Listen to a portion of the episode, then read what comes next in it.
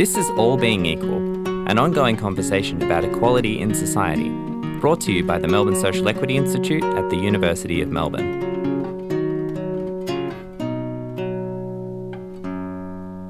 Hello, I'm Bernadette McSherry, the Director of the Melbourne Social Equity Institute. The Institute supports research which addresses disadvantage, and we're very interested in supporting projects that lead to the full participation and inclusion of persons with disabilities in society. I'm speaking with Professor Lisa Waddington, who's currently visiting the Institute and the University of Melbourne Law School. She holds the chair in European Disability Law at Maastricht University in the Netherlands and is an expert in European and comparative disability law. She's here in Australia to find out a bit more about the law and policy relating to disability here. Lisa, can you tell us a bit about disability law and policy in Europe and how you've become interested in research in this field? Well, uh, I started working in this field when I began my PhD, which was in the, the very end of the, the 1980s. Um, and uh, when I applied to the university, it was the Uni- European University Institute in Florence, which is in essence a, a university of the European Union and the European um, Union member states, uh, a postgraduate university uh, working in the field of law, politics, economics, and history. When, when you apply there, you have to put forward your own proposal. And you can put a proposal, put forward a proposal on anything, although there is a preference for uh, proposals that relate to uh, European law, policy, and comparative uh, European studies. So prior to this, I'd been doing a lot of voluntary work with disabled people and disabled people's organizations. And I enjoyed this very much. I've been working in various different countries in Europe and also the US. Um, and as well as enjoying it, I, I, also saw that there were a lot of struggles and there were issues related to uh, exclusion uh, and segregation.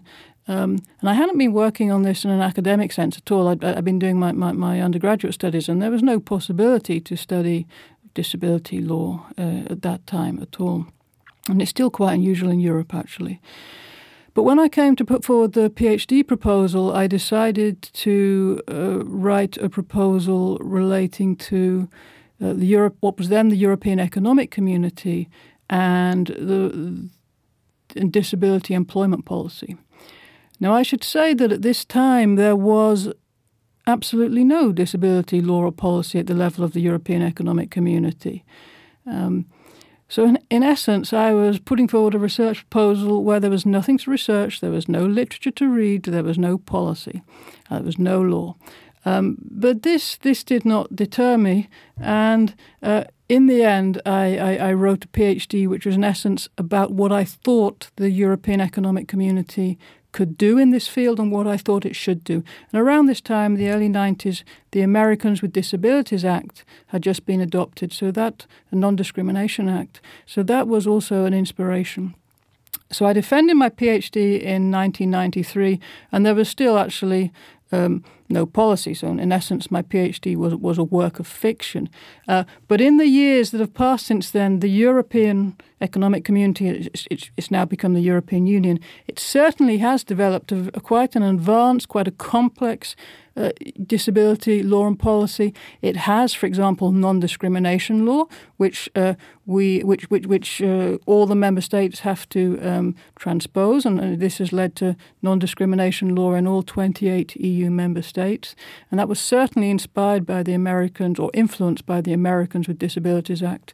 The EU has ratified; it's a party of the UN Convention on the Rights of Persons with Disabilities, and we see disability law and policy influencing many different areas of uh, the work that the EU is doing. So back when I started, there was nothing to write about, but somehow I managed to create a, a story that, that, that, got me a PhD, and, and now uh, there is a great deal to write about and a great deal to research.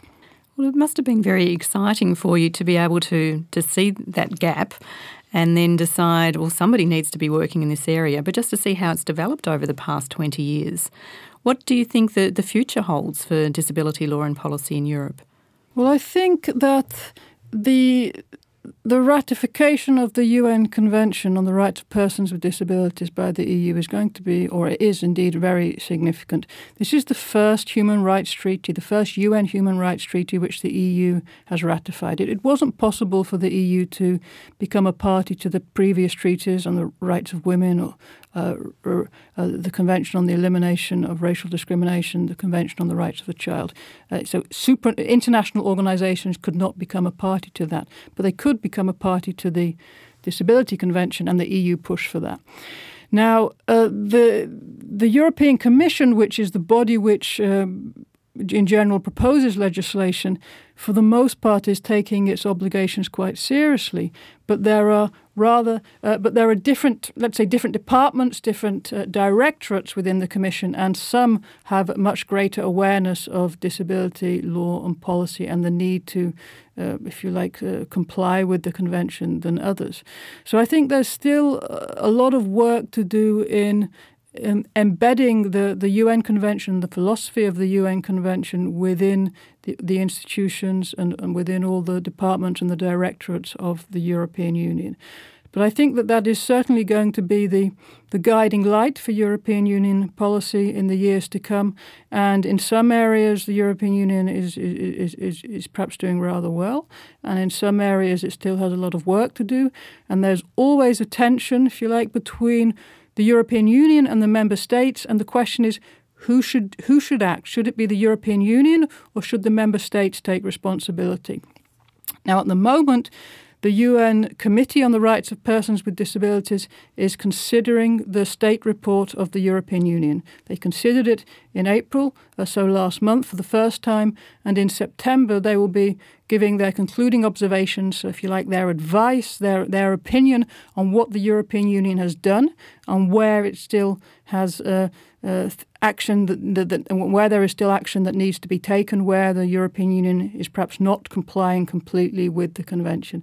So we have to see how the European Union responds to that. Respond. There will certainly be criticisms. The, the, the, concluding observations always contain criticism and identify weaknesses for all states. They, that was true when Australia submitted their state report, and it's true for every other state. So there will certainly be uh, weaknesses identified, and we'll have to see how the European Union responds to that.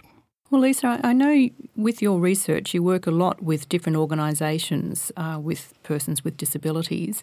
Do you have any sense of, of what it's like on the ground in, in terms of disability advocacy and, and so on?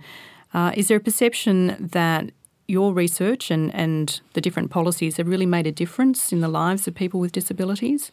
Well, you're right Bernadette, I do do a lot of work with disabled people's organizations in Europe. And I'd, like to actually begin by explaining that my chair, the chair that I hold, was established in cooperation between the European Disability Forum and Maastricht University. And the European Disability Forum is the umbrella organization of disabled people's organizations in Europe. So this is uh, actually quite a unique form of collaboration between uh, DPOs and academia. We, we have a lot of ad hoc projects, but this establishing a chair is uh, quite uh, quite an unusual uh, and very positive initiative, I would say. Now, I've already said that there is a lot going on in Europe in terms of law and policy, and disabled people's organisations, certainly at the the European level, are very interested in this.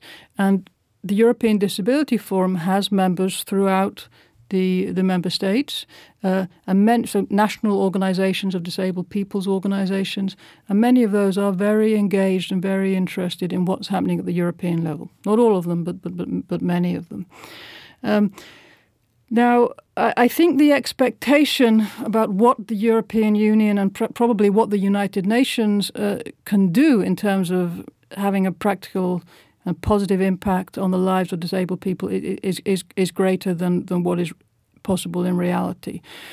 And I know it, it's certainly true that um, in some member states, particularly the new member states, so in Central Europe, the former communist states, there was a great expectation that when these states joined the European Union, many positive things would happen with regard to disability and with regard to other areas.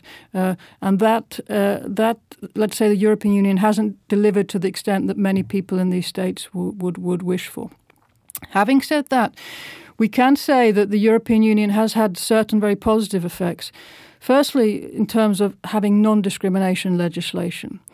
In the year 2000, the European Union adopted a directive of a kind of European Union law which required all member states to adopt national legislation which prohibits disability discrimination in the field of employment. Now, at that time, only three of the current 28 member states had that kind of legislation. So 25 states have introduced that legislation in response to this European Union uh, directive. And the other three member states actually had to improve or strengthen their legislation in some way. So that's a very noticeable difference. Um, and whilst it, it, it, certainly hasn't led to the elimination of discrimination with regard to employment uh, against people with disabilities, uh, unfortunately, legislation cannot do that so quickly. It, it, aims to do that, but it doesn't happen overnight. It certainly led to a change in attitude um, and and also a greater awareness amongst disabled people of um, rights issues and the, and the problem, problems related to discrimination. The European Union is also important uh, for, for, for, disabled people's organisations and for projects benefiting disabled people because it's a source of great funding. It has, relatively speaking, a lot of money, uh, which can be which can be uh, used to fund academic research, but also projects designed to stimulate employment, infrastructure projects, and projects in many different areas. Um, now, the potential exists for that money to be used to benefit disabled people, for example, to require that infrastructure projects are accessible, to encourage uh, member states to move away from institutionalization and move towards community living.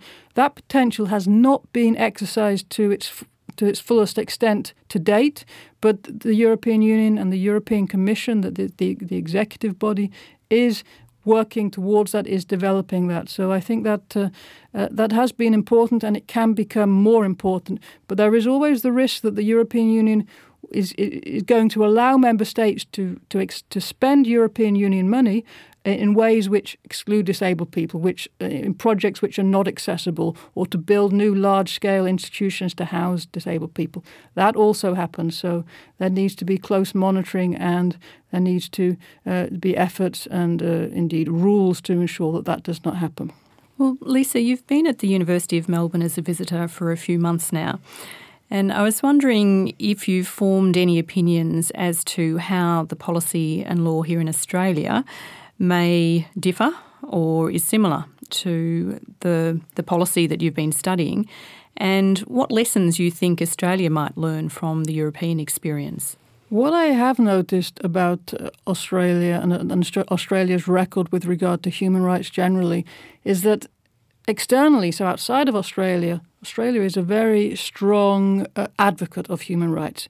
Uh, Australia ratifies or, or, signs up to human rights treaties rather well, rather conscientiously, and it pushes for recognition of human rights in, in other countries outside of Australia. But when it comes to what's happening internally, the, the, the attitude seems to be what we're doing is good enough. We already comply with all these human rights treaties. We don't really need to do uh, much of anything. We don't need to change our policies. We don't need to adopt new laws um, because our policies are already fully human right compliant. They're fully compliant, for example, with the UN Convention on the Rights of Persons with Disabilities, and we just have to do a little some minor changes. Now, that attitude is not unusual, I think, amongst Western democracies. They, they, they assume that the human rights problems are outside of, of, of, themselves in other parts of the world, and what they're doing is already fully compliant with human rights standards. So in Europe, I would say a lot of states have that attitude as well. But a big difference in Europe is that we have some external courts, some external bodies which actually uh, exert some influence and some control over human rights policies uh, and human rights initiatives.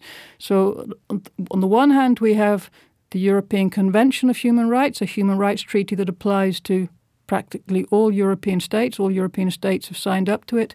And that is backed up by a European Court of Human Rights and in some circumstances, individuals can actually go to the European Court of Human Rights and complain that the, their state has in some way breached their human rights, for example, uh, in some areas concerning discrimination on the ground of disability, or forced medical treatment, or forced detention in a psychiatric centre. Um, so we have that check, uh, and it's the court, the European Court of Human Rights, does often hand down decisions which find that states, European states, have breached the human rights of individuals, have breached the human rights of disabled people, and these court decisions are taken very seriously. At the level of the European Union, we also have a court, the, the, the Court of Justice of the European Union, and that um, in some way also exercises a check on the actions of member states also, and, and that happens with regard to European Union disability legislation, for example, the directive the, on non discrimination that I mentioned.